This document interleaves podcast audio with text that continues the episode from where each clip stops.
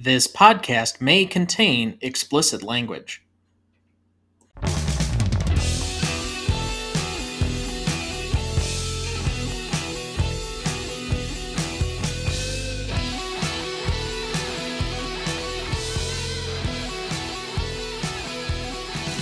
Welcome to the Greatest Movie of All Time podcast, the show that uses a unique grading style to redefine what the greatest movies are. I'm Tom Duncan. And I'm Dana Duncan. And tonight, we apply our patent pending Stanley rubric to the final movie in our season 3 March trilogy month, Ocean's 13 from 2007, directed by Steven Soderbergh, written by Brian Koppelman and David Levien, starring George Clooney, Brad Pitt, Matt Damon, Andy Garcia, and Al Pacino. However, quickly before we get to the show, next week we will be bringing you our second annual Oscars preview with some additional fun in store. You won't want to miss that one, so make sure you like, follow, rate, and review the show on whichever podcast platform you use so you get all of our content coming up. All right, Dad. So I think I mentioned this last week during our Ocean's 12 episode, but what is your relationship to this movie?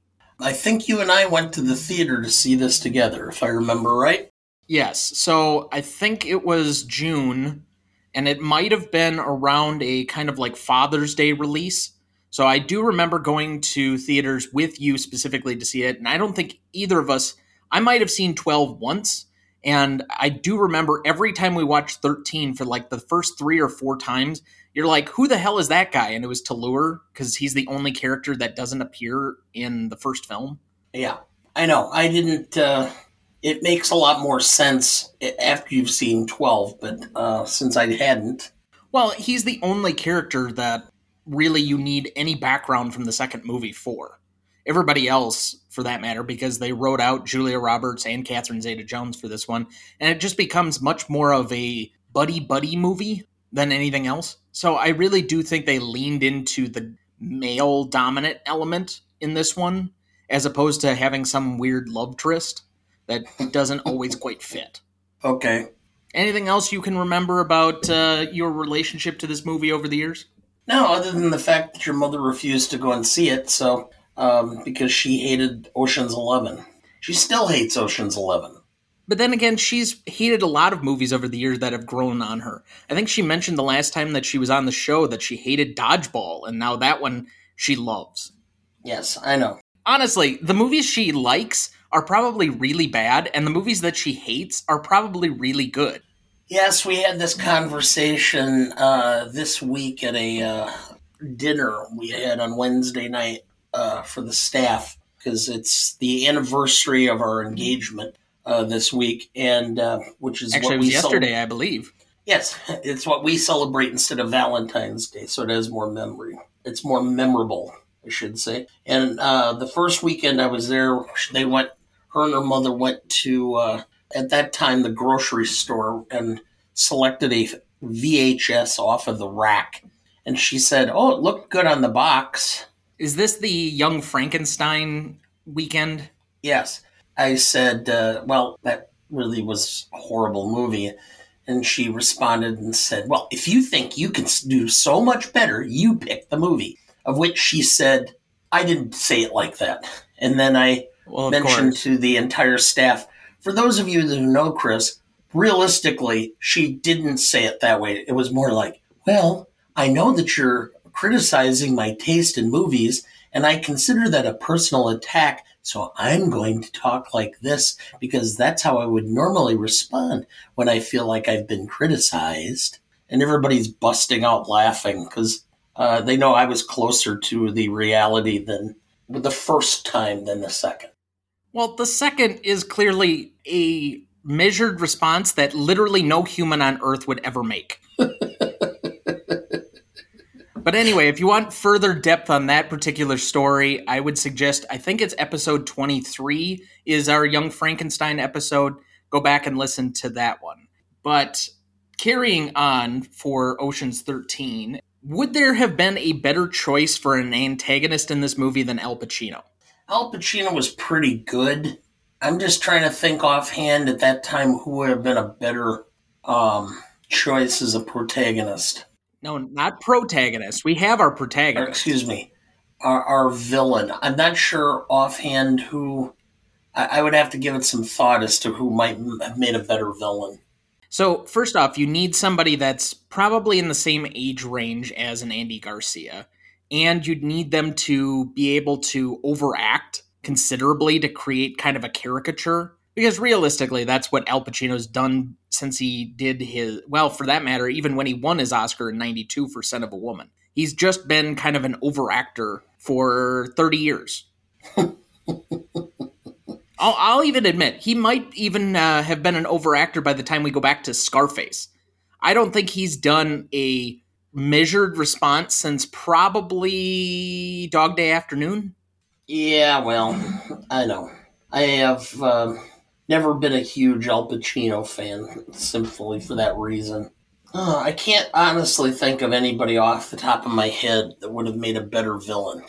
Well, I don't ask the question to actually supplement that I thought he was bad in this. I actually think that he is the exact right person you would have gotten. Yeah. He fits the exact structure you need for this movie and is able to do that kind of comedic shtick of creating a Willy Bank character that's easily hateable, but not to the point where he's loathsome. You just think of him as a big dick who needs his comeuppance by the end of the movie. Yeah, the only person I could think of, but then he, would be more dark. John Lithgow, but not uh, the third Rock from the Sun, John Lithgow, but the se- the one season that he's on Dexter. Yeah, that's way too dark. I'm thinking if if he's gonna go comedic and kind of over the top, you'd almost need him to the level of Barney's dad when he was in How I Met Your Mother for those few episodes where he invents the word fergling. it means fumbling for keys. No, I don't.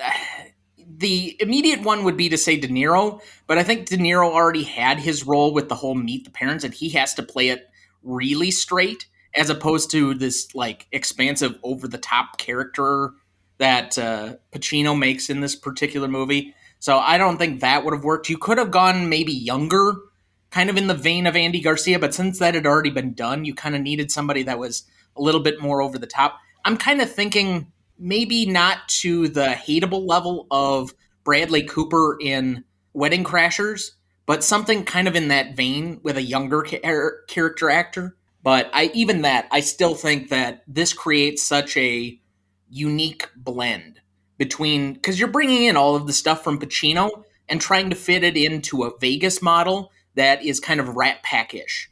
And while Pacino doesn't necessarily get automatically associated with that, it's not like he's that far outside of the parameters of what you're going. How about Jeremy Piven? Yeah, Jeremy Piven from old school type Jeremy yeah. Piven. I don't know if that would have worked though, because this cast seems to be very tight knit, and Jeremy Piven is notoriously one of the worst people in Hollywood to work with, or one of the biggest jerks. And I can faithfully say that one because that thing has been buzzed around Hollywood for years. I don't even think that's a rumor. I think that's just like confirmed at this point. Like everybody says Tom Hanks, Henry Winkler are some of the nicest people. Jeremy Piven is one of the worst, apparently. I could think of he, he would have to play it that way, but you could have um, Gary Sinise. See, I don't know if I could buy Gary Sinise as doing something that's like this. Gary Sinise has never struck me as comedic or over the top. He's very straight. I mean, realistically, have you ever seen Gary Sinise do something that was like well outside of the act or outside of like a serious drama role? No, I suppose not. The only one I could think of is Lieutenant Dan has some moments where he's like really shaggy and ragged, but even that's playing within the structure of what that movie was supposed to be. And that was his first like real acting job, I believe or excuse me, his first movie. I think he might have been on TV, and I knew he did some Broadway before that. He was kind of brought in from the stage, if I remember right. He started the Steppenwolf Theater in Chicago. Okay. So let's move into the rest of this and finish up our trilogy with our plot summary. Do you have one for us? I do. After Reuben uh, Tishkoff, Elliot Gould, is strong armed into relinquishing his interest in a new casino to his partner, Willy Bank, Al Pacino, Danny Ocean, George Clooney, Rusty Ryan, Brad Pitt, and Linus Caldwell, Matt Damon, and the rest of the Ocean's Eleven hatch a plan to avenge Reuben. However, this time They don't need to win as much as they need bank to lose. Thank you. Cast for this movie George Clooney as Danny Ocean, Brad Pitt as Rusty Ryan, Matt Damon as Linus Caldwell, Andy Garcia as Terry Benedict, Don Cheadle as Basher Tarr, Bernie Mac as Frank Catton, Elliot Gould as Reuben Tishkoff, Casey Affleck as Virgil Malloy, Scott Caan as Turk Malloy, Eddie Jemison as Livingston Dell, Shaobo Qin as The Amazing Yen, Carl Reiner as Saul Bloom, Eddie Izzard as Roman Nagel, Al Pacino as Willy Bank, Ellen Barkin as Abigail Sponder, Vincent Cassel as Francois Toulour, Bob Einstein as FBI agent Robert Bobby Caldwell, David Paymer as the VUP, Julian Sands as Greco Montgomery, and Jerry Weintraub as Denny Shields. Recognition for this movie Ocean's 13 was released on June 8, 2007, in the United States. The film did well on its first weekend, reaching the top spot at the North American box office, pulling in $36 million. By the end of December 2007, Ocean's 13 had generated 117.2 million in the box office domestically and 311.4 million worldwide. It features an average score of 70% among critics on Rotten Tomatoes and a 62% on Metacritic. Did you know? The special scent that Linus puts on his neck to seduce Abigail is noted in a title card as the Gilroy. This is an inside joke on Tony Gilroy, who wrote the screenplays for The Bourne Identity, The Bourne Supremacy, and The Bourne Ultimatum, all starring Matt Damon. Gilroy also wrote and directed Michael Clayton, which stars George Clooney and is produced by Steven Spielberg. Did you know? Al Pacino was director Steven Spielberg's first choice for the role of Willy Bank. The film's producer, Jerry Weintraub, a friend of Pacino's, persuaded him to join the cast. Did you know? This is one of Bernie Mac's final acting roles before his death on August 9, 2008, at age 50. Did you know? Peter Fonda, who had appeared in a deleted scene in Ocean's 12, 2004, was slated to reprise his role as Bobby in this film, but his work on Ghost Rider, 2007, prevented him from doing so. Unfortunately, you pick a Nick Cage movie over this. wow. Yeah. All right. So Yeah. uh, let's take a quick break and we will be right back. All right. Welcome back. Thank you for joining us. Dad, what would be the elevator pitch for this movie? Sophisticated criminals take revenge. That's an even shorter version of the one I did, but trying to help their friend recover, Ocean's 11 takes on a revenge job to destroy one of the most easily hateable casino owners. Okay, can I ask you which casino owners are well liked? I don't know the ones that own casinos in Reno. Maybe the tribes, because there's at least enough people to kind of like sort out. But I know that's not a universal opinion. I just don't have any personal animus against like the Potawatomi that run the casinos here in Wisconsin or something. The Ho Chunk. Well, Adelson's dead. Yeah. Steve Wynn? He's hateable. Yeah. To the nth degree. Oh, the Seminole Nation with the Hard Rock casinos. I don't have any personal animus towards them. Uh, okay. Again, this was the whole point was it's the most easily hateable casino owner. Some of them you have to dig a little bit beyond the surface. This one's just way out on the surface. Yeah. Best performance for you. Uh, Matt Damon on this one. I like the whole thing with uh, the interplay with his his dad and the uh, the nose and uh, the whole scene leading up to the diamond heist. I think he carried a bigger role in this one and did a nice job. So I think there is a progression across all three movies where the first Ocean's Eleven, you had to have the star power of Brad Pitt and George Clooney, who were clearly like movie stars, and their charisma had to carry big portions of the movie. Yes, the other characters were there, but they weren't necessarily huge features, and you were kind of carrying it on the backs of them. But as we go through each one of these movies, you have bigger and bigger roles for all of the supplemental characters by the time we get to 13, this is really an ensemble cast instead of Clooney and Pitt carrying it. I mean, realistically, Clooney and Pitt are just kind of there. They're, they may be the leaders, and you may go and see it because they're on the poster, but they're not the ones who get like a, an enormous amount of screen time by comparison to everybody else. I mean, Cheadle's got a big role in this one. Caan and Casey Affleck have big roles in this one. And I agree with you. Matt Damon was my best secondary performance on this particular movie because you think about it, even though Matt Damon, by the time they did the first one, had been leading movies, he was in The Incredible Mr. Ripley, or excuse me, the talented Mr. Ripley, I think it is. And uh, he had been in um, Good Will Hunting by this point. He'd been in The Rainmaker. He'd been in Rounders.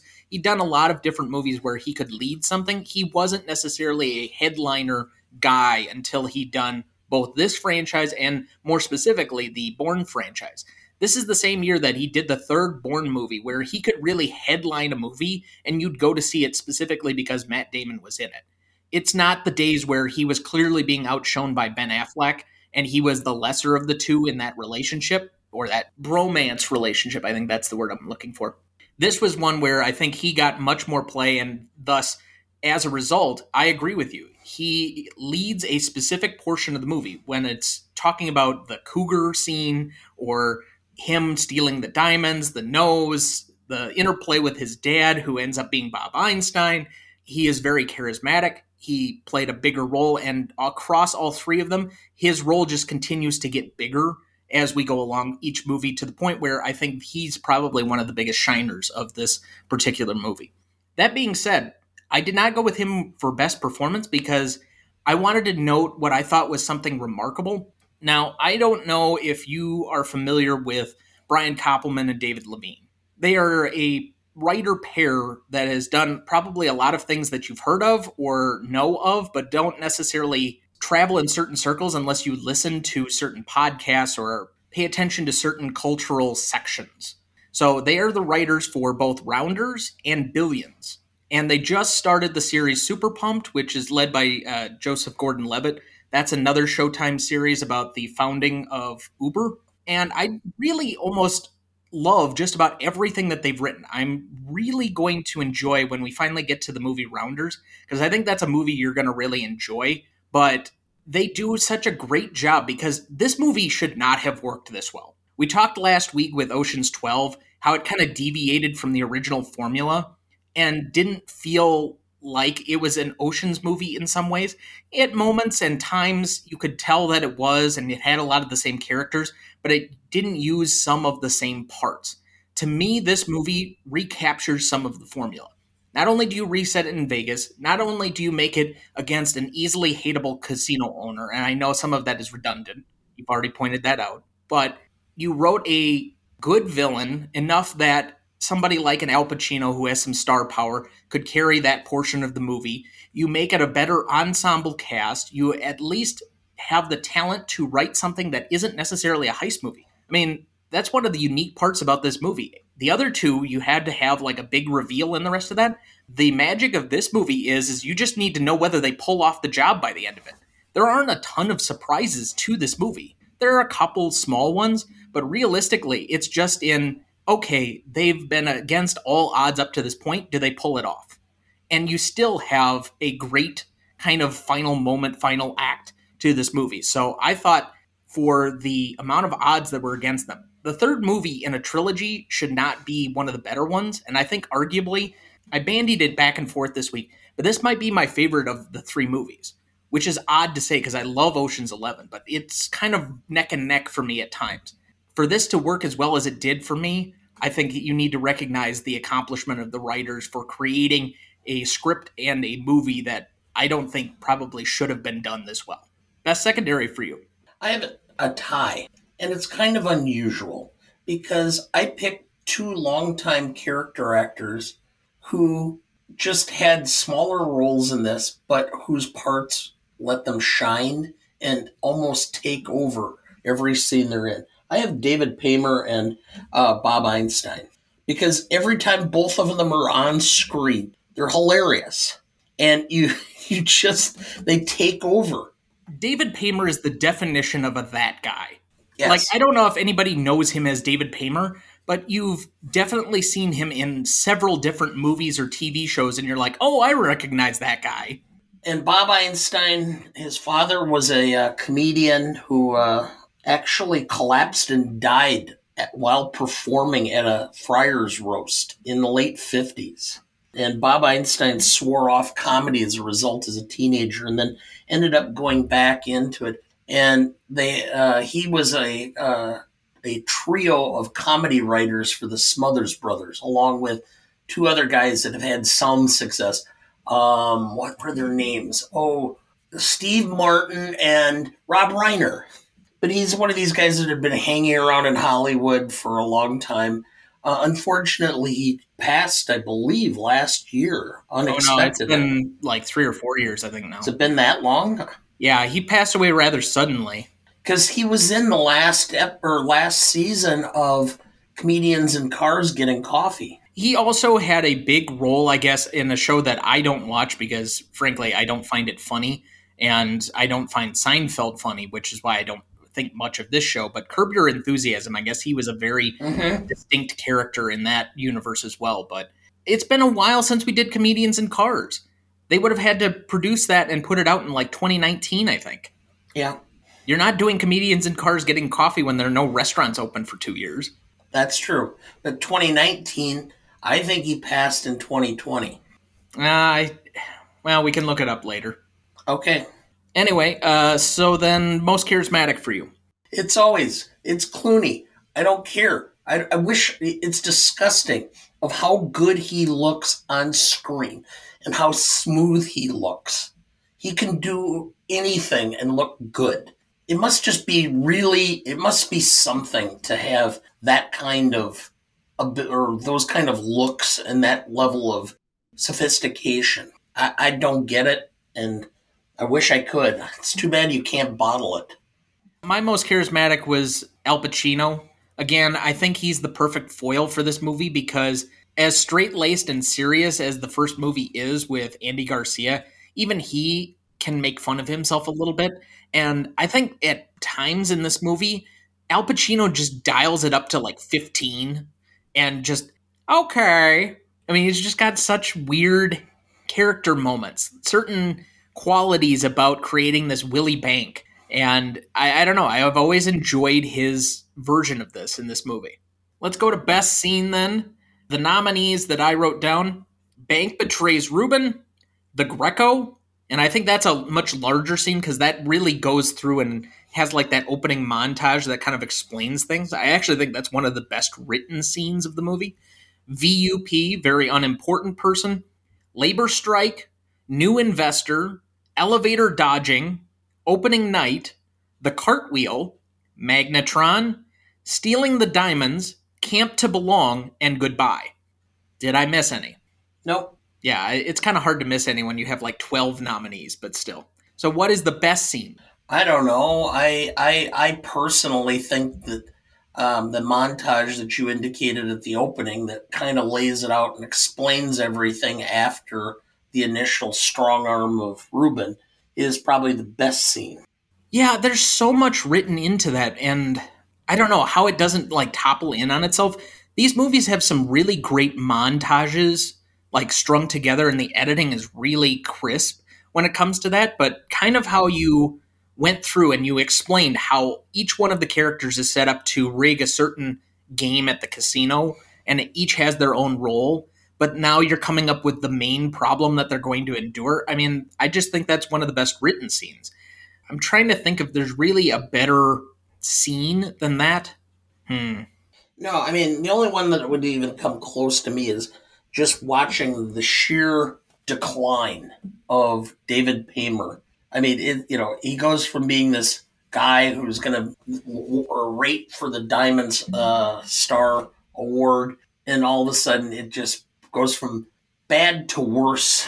You know, getting ill from the or from food poisoning, peeling back the covers, and with the blue light and seeing. Uh, bed bugs and everything crawling around, him running from the room almost like wincing. Oh, I don't know. The only other one I can think of that I think would rival it is the one that I would nominate for my favorite scene because I think it's the one scene that if it's right before that particular moment in the movie, I will definitely stop and watch because I really like the payoff of everything leading to that moment. It's kind of that final act.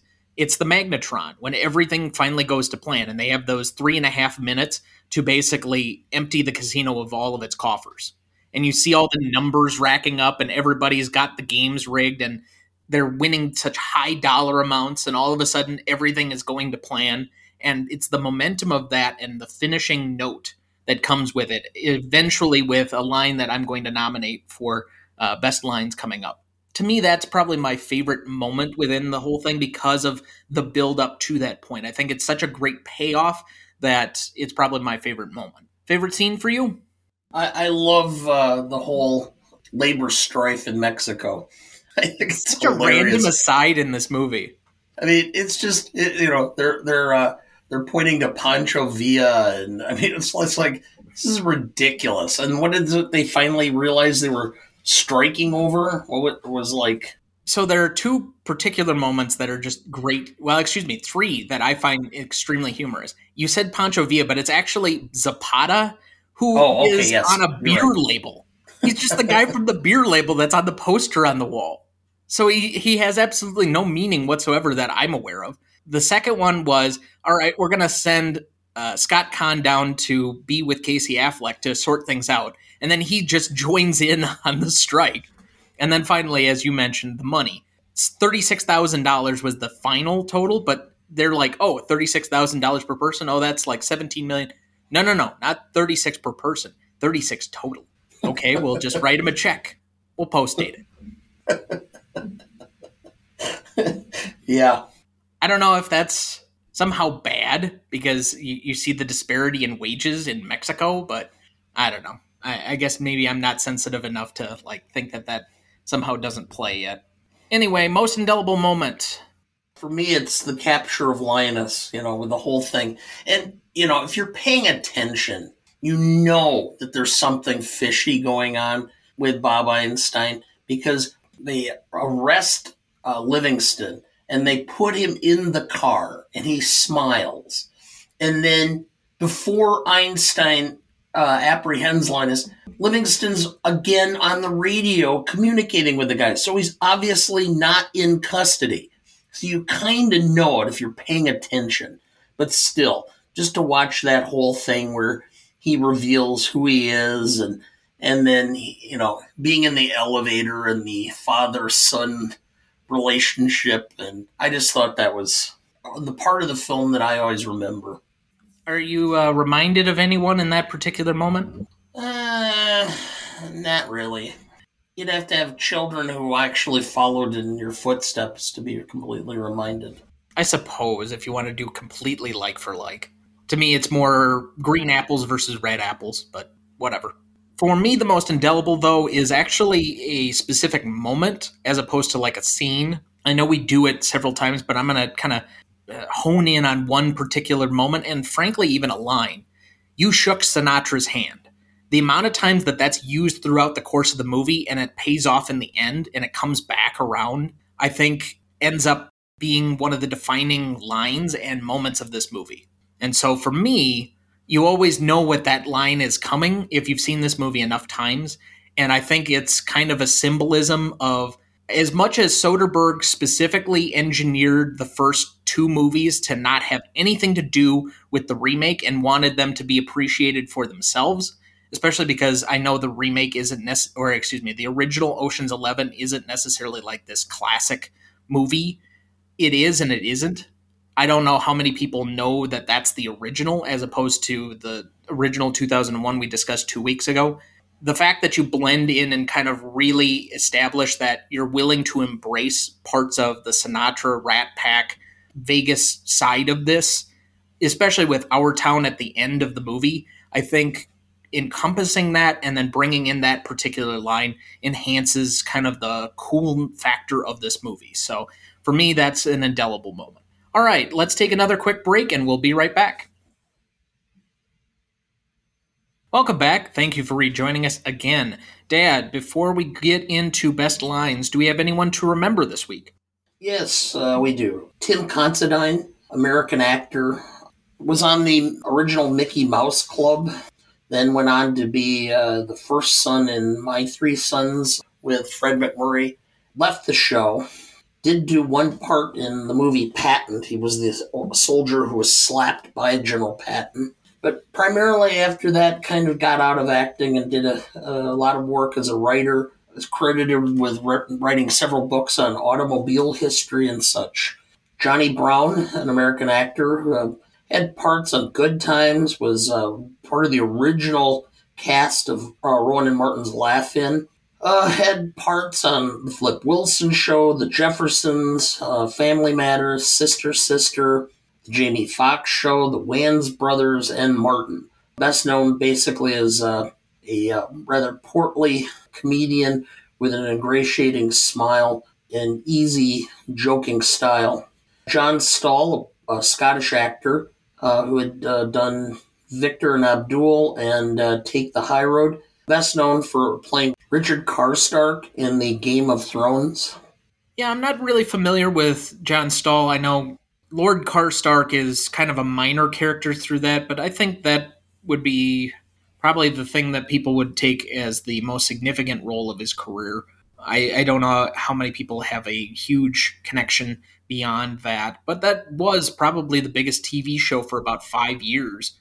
Uh, Johnny Brown, I looked him up and I thought from the amount of things that he appeared in, I would just easily recognize him, but I unfortunately don't. But he's been in a lot of TV shows that I remember or kind of grew up with, particularly the Disney remakes or, excuse me, Disney reruns of Sister Sister, I believe, although I don't particularly remember him on that show. But all three uh, obviously had a significant role in entertainment and well, film and TV entertainment. And uh, so we take a moment of silence here in their honor to remember them and their work.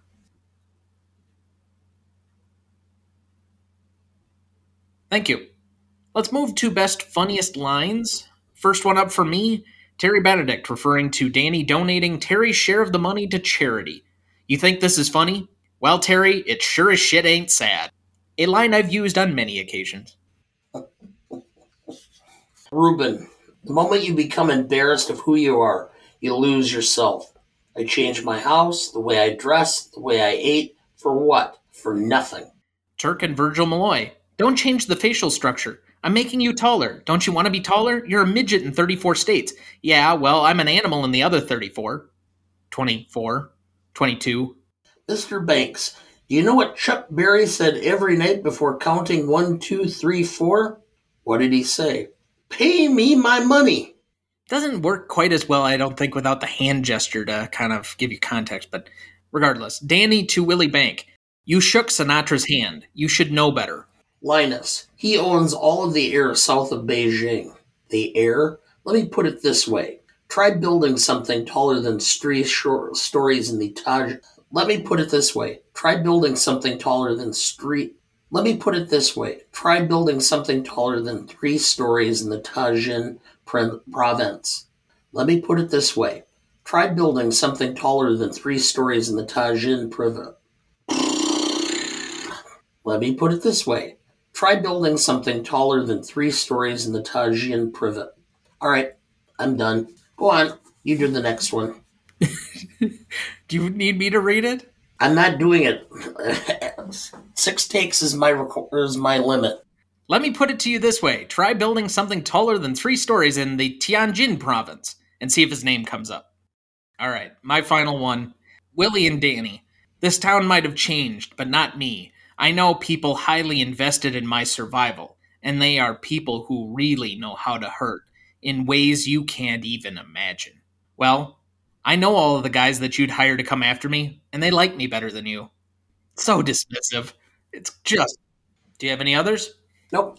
Let's move to the Stanley rubric then. Legacy is up first. You want to go first or second? I'll go first. The fact that after three movies, the franchise was still so highly regarded, they tried to reboot it with an all female cast indicates that there's some level of persistence in the legacy among the general public. So that's why I went with a four uh, for the for the public. The simple fact too is is these movies are on and they're shown quite often on uh, streaming services and on cable stations. So they're still drawing money years or decade more than a decade afterwards. So the industry, I think, is understanding that these still have significant value and still play well. For all the kids out there, cable stations are things that used to be the streaming services of like the 90s and 2000s. Yeah, okay. so I went with a 3.5 for the industry So that is an 8. No, it's not. Oh, excuse me. 7.5. All right. So I'll grant you, I, I did go a little higher for audience because I do think that there's an appetite for these. Personally, as far as I'm concerned, if they could have made them as good as these, and I don't think these have to be extravagant or really high budget. I know that you increased the amount of filming locations and you did some extra stunt work and kind of upgraded the difficulty, I guess, with each movie as they kind of went along. But realistically, if you set it in one place, you make it a good heist movie that has enough cons in it, and you do a decent script, I think they could probably could have pumped out like three more of these without too much problem, and they probably would have made a middling income. I don't think they all would have been, you know, three, four hundred million dollars worldwide, but you could have at least made a couple of decent ones that would make back their original payday. And I know that's not saying much, but this is a franchise that I'd love to revisit or have more of in my life. I think eventually, maybe about 10, 15 years from now, where you have kind of a new group of guys that are all these lead actors of about the same age or within a maybe a 10 15 year range you might be able to do something like this again where you kind of just have a rat pack. But i think they'll probably diversify the cast. They'll change it up and do some different things but this could be recycled very easily I just don't know if the industry really wants to do that because we attempted to do an all female one. And even then, you still, in order for it to work or to have any semblance of attention, had to bring in several cast members from the original in order to, I don't know, placate an audience from the original and draw it back. Just because, even though I don't think everybody was all in on an all female Ocean's 8, I still do think that part of that didn't have to do with the fact that it was an engendered diversity part of it, but rather that you just didn't create the same atmosphere with the characters that you got. So I don't know. I was torn on this one. I could probably be persuaded out of it, but I went a one for industry. But I agree with you that this is still a playable movie. I don't know if it has the same connection that you and I do to everybody in the general public, but I kind of split the difference. I went with a three for the audience, so that's a four for me. Well, I can tell you right now, the part part of the problem with the Ocean's Eight was not the cast. The script was horrible. I mean, you basically undersold and, and screwed yourself by the ending. I mean, it made the whole ha- first half of the film pointless. Well, the reveal in it, well, actually, there are two major reveals. The whole Anne Hathaway plot line, and I don't mean to besmirch this movie that we haven't particularly reviewed. This is supposed to be Ocean's 13, but the Anne Hathaway plot line didn't feel deserved. And then you really undercut yourself with the whole heist because you introduced a character that was never on screen other than during the reveal of the heist. Yeah. So it, it just didn't pay off in the same ways, and I, I didn't think it was as elegant. But then again, you had somebody other than Soderbergh direct the sequel, I think, if I remember right. I don't think he directed Ocean's Eight, so it's hard for a guy that's personally crafted the other three movies to create an, uh, the same atmosphere. I think in about 10 years, you could do another Ocean's movie. Mm-hmm. And what you do is, is you have it with Danny son as the principal. Well, I even think that you could do his niece or nephew, but have like one of their ex boyfriends be the like the rusty of it. You just have to really kind of divide up the cast. And I don't think it can be all one gender by the time they would remake. And I think you could bring some of the uh, original cast in because they're going to be older by then. You could have them play various other parts and at least have some tie-in. They're avenging something. They're avenging Rusty. They're avenging Danny. Just my thought. Well, again, I think it's more based on if you get a good script for it, because I think Warner's would be able to put it out on like an HBO Max and have it attract attention, where it's like a, a streaming release as opposed to a theatrical one, and so you don't have to pump as much advertising into it. But yeah, it, it's something that I think it could be a mid level budget film that would work pretty well on one of these streaming services. Impact significance. Did very well in the box office. and it was a well talked about movie. So from the industry itself, I went with a four, and for the public, excuse me, for the public, I went with a four, and for the industry, I went with a three point five.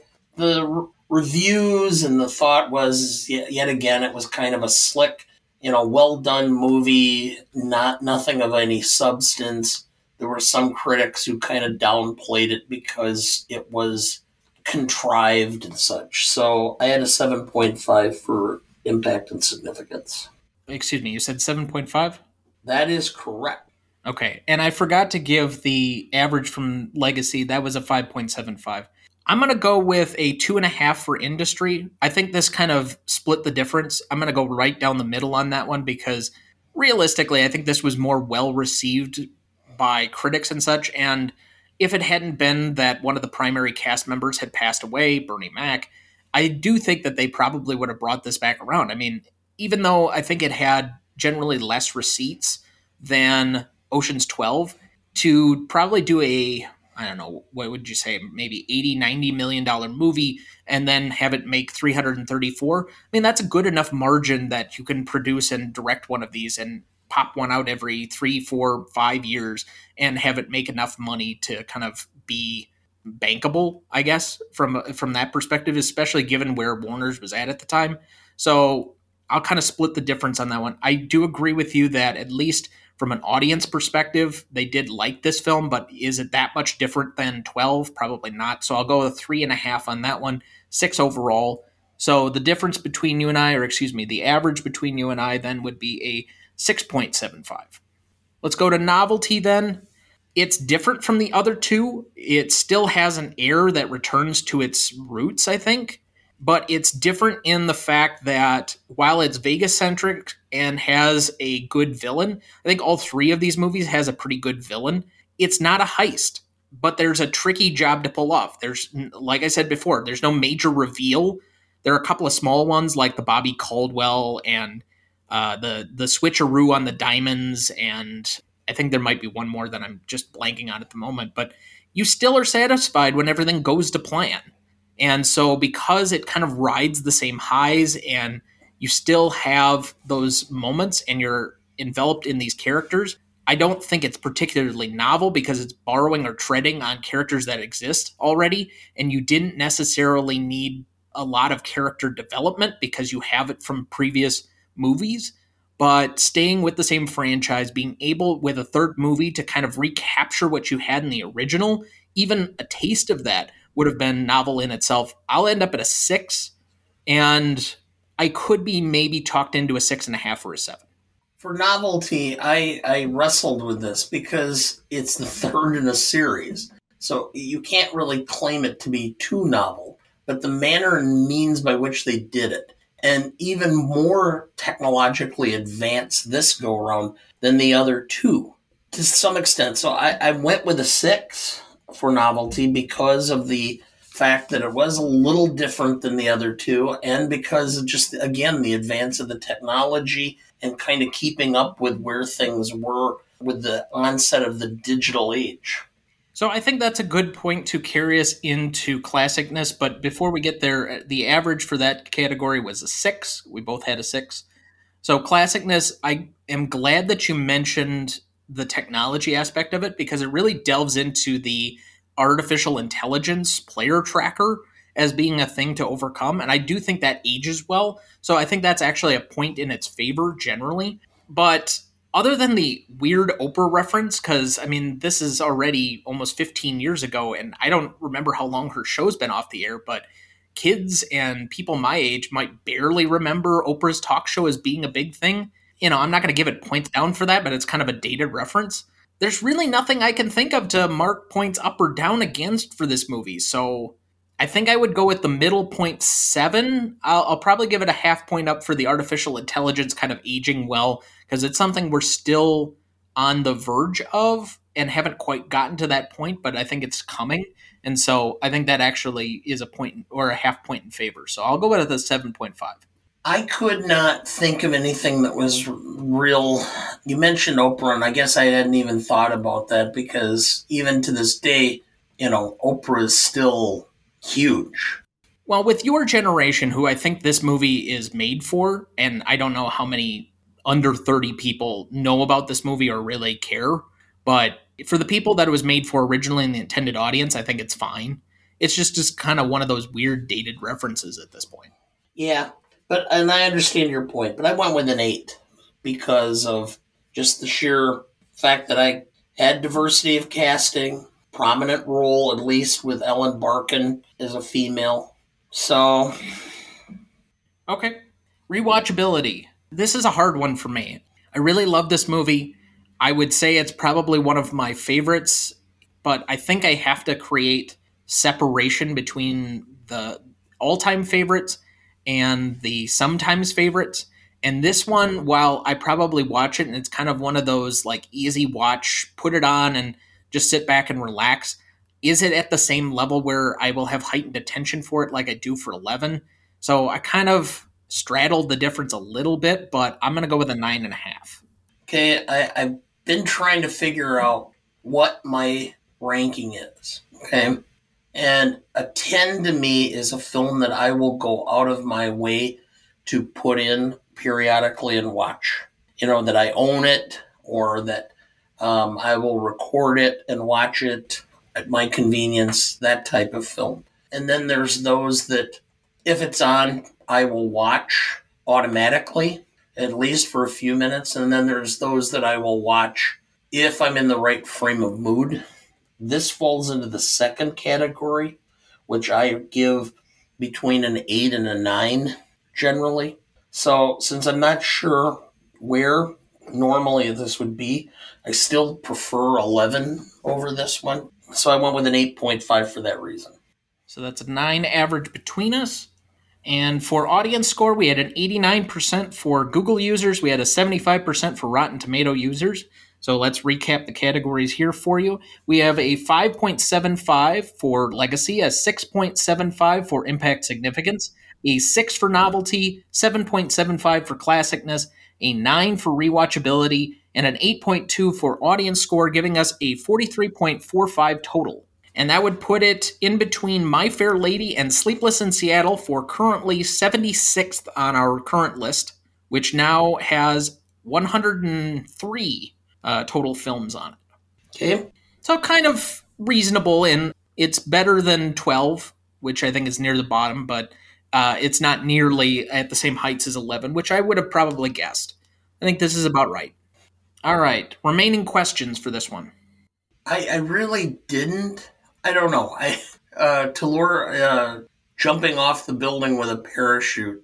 I, I mean, having been on the strip, that's a pretty narrow area with lots of high-rise ho- uh, hotels in that vicinity. To think that he could just kind of, you know, no problem, just kind of use his uh, steerable parachute to jump and land safely. So you're obviously not familiar with base jumping because that's exactly what he's doing. Realistically, that's highly believable because there are people in like Los Angeles that'll jump off of smaller targets and figure out how to land. That's not really that big a deal because I think given the specs and the scope that you get of the bank, the hotel, I mean that's a fairly sizable spire. I think it has at least like 20 floors. So, you know, that's that's a decently tall building and you're just jumping off the top yeah, it might be a little tricky to land, but those parachutes are pretty steerable. And if he's got any experience, I mean, going back, he did the laser dance in 12. I think he would be at least a capable base jumper. So that that to me, I I don't think is as problematic as a couple of other things. There were a couple of spots that I spied on the internet for some maybe plot holes with the the gaming machines and the rigged games. Like even though you're going to get the dice to flip, you don't know exactly what they're going to land on. So how do you know what to bet? that's that's one of them. Also, if the blackjack dealer is specifically set to give out certain cards, you have to anticipate how many people are playing at the table. Can you really assume that the entire table will be full every single time so the dealer's always the fifth one to get cards? Just small things like that. But the biggest remaining question to me was if all the people are running out the door and can't cash in their chips, where did they put them? Also, if that's the case, don't they have to really come back in and either cash them out or play them on the tables again? Which was the whole point of the exit strategy. They didn't want them to play with the cash and thus potentially lose all of the money that they had already gained. Mm-hmm. So I don't know. That that one doesn't satisfy, but I don't want to think about it too hard because it ruins kind of the the payoff of the movie. Yeah, I, and I don't really have any others. I, I mean, sometimes I think we try to fly spec films that are just designed to be there for fun. You know, it'd be one thing if you're trying to tell a realistic story about Las Vegas and there's holes, but it's not. It's not designed that way.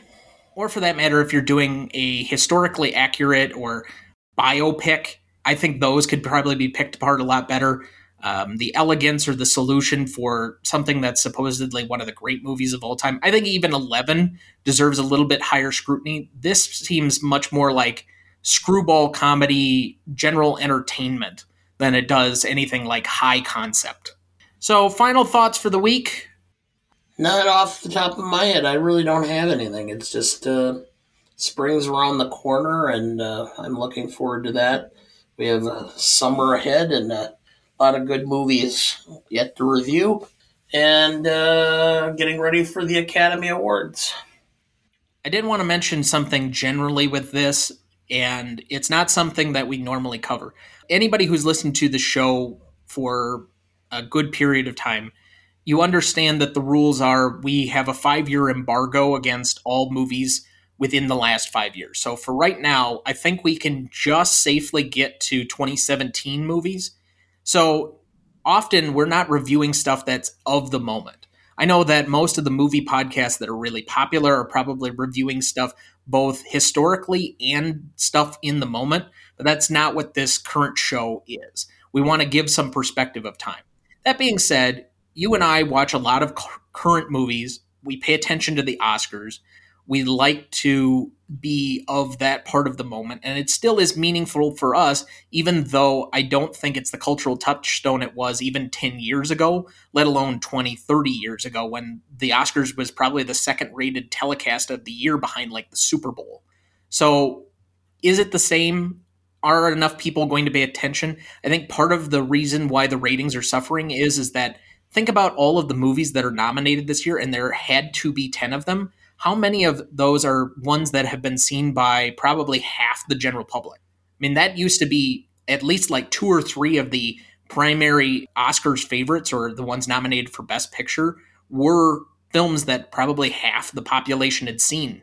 You know, you think about the 80s and Rain Man, I think, was the number one film that year that it won Best Picture. The Godfather, Jaws, Star Wars, Rocky. I'm trying to think of uh, some of the other big ones. Raiders of the Lost Ark, E.T. I mean, these were some huge films of the moment and that are still like huge pop cultural moments. But those movies today, I don't know if they're ever nominated for Best Picture at this point. West Side Story was not generally seen. The biggest movies of the year, I think, are all nominated for visual effects Shang-Chi and Spider Man. I mean, how many people have seen? I haven't even seen Drive My Car yet. It was barely available. Yeah.